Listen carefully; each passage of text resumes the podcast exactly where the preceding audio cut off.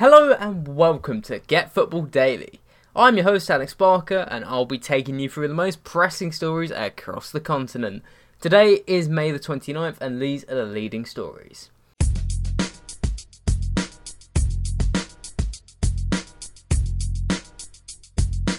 Let's start in England, where I'm sure you already know the score. Leicester City and Leeds United have joined Southampton in their trip down to the Championship, as Everton beat Bournemouth yesterday, which relegated Leicester from the Premier League, just two years on from when the Foxes finished fifth and won an FA Cup. Something that got a little lost yesterday though was Aston Villa qualifying over Spurs for the UEFA Conference League. A tremendous achievement for the club given where they were earlier in the season. A certain podcast host, currently recording a show, said Unai Emery might not work out at Villa. Happy to be proven wrong.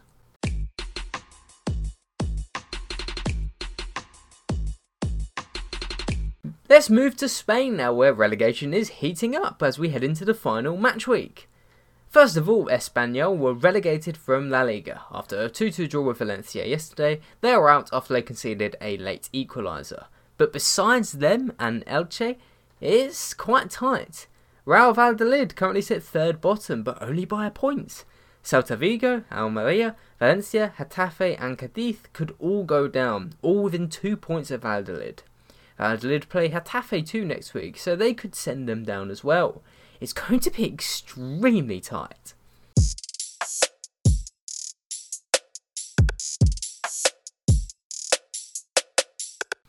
Karim Benzema uh, may not have a most productive season in La Liga, but he has been named the best Frenchman abroad by the UNFP in France. He beat out Mike Maignan, Eduardo Camavinga, Randal Kolo Muani, and Theo Hernandez and we will touch on more of those awards in France, but we need to start with some more serious news. Sergio Rico, PSG's reserve keeper, has reportedly been left with a brain hemorrhage after being kicked in the head by a horse during a freak accident yesterday. Rico is currently in hospital in Seville, where he had travelled to enjoy his day off after winning the Ligue 1. Reports indicate that a runaway horse collided with uh, the one that the goalkeeper was riding and that he was hit on the neck. The 29 year old was quickly transported to hospital where he is set to undergo medical exams. His former club Sevilla have confirmed the news and sent their best wishes. We do as well. In other PSG news, Neymar irritated the fanbase yesterday by attending the Monaco Grand Prix.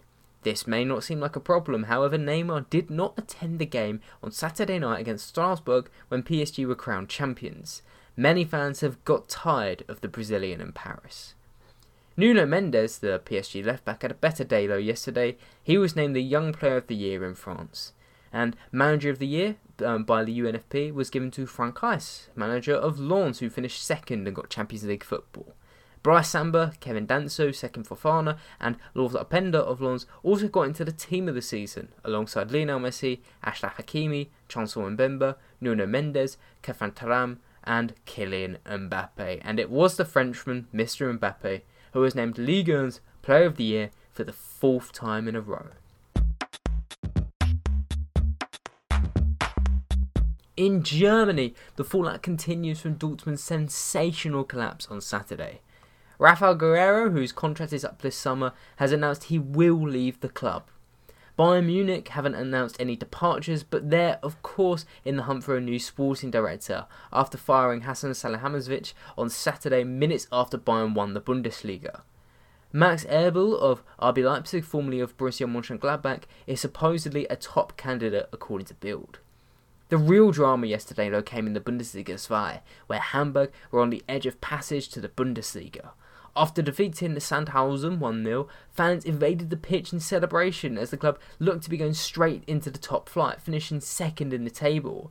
That was because Heidenheim uh, were 2 1 down with 5 minutes of added time remaining, and the club needed a win to leapfrog the teams above them and go into the promotion spots. And with the last minute goals, two in added time, they cut Hamburg celebrations short as Heidenheim leapfrogged Lem and Darmstadt to go top of the Bundesliga 2 into the Bundesliga and leaving Hamburg in the playoffs against Stuttgart.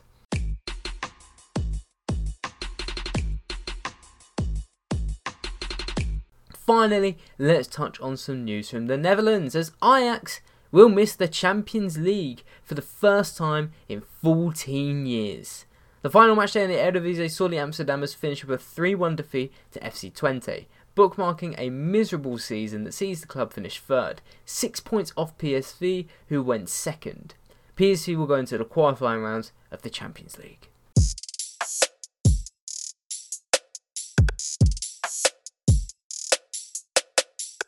That's all we've got time for today on Get Football Daily. Thanks as always for listening, and be sure to return tomorrow morning for another episode. In the meantime, if you would like to hear more from our team and some of Europe's most plugged in analysts and pundits from across the continent, then be sure to check out some of the great exclusive content we have here for you on Get Football Plus. Also, if you would like to hear the latest news as it breaks, then check the link in our show notes to find all of our news and social channels. Please rate the podcast and give us a 5 star review and feel free to leave a comment on our socials too. Get Football Plus Patreon subscribers will have exclusive access to a wide range of new content from podcasts and videos from some of football's most plugged in observers. Head over to patreon.com slash getfootballplus for more information about our channel or click the link in the show notes. Try our content for a month and see the value for money being given. Otherwise, we will see you tomorrow. And if you're not already subscribed on your favourite podcast platform, then please do so.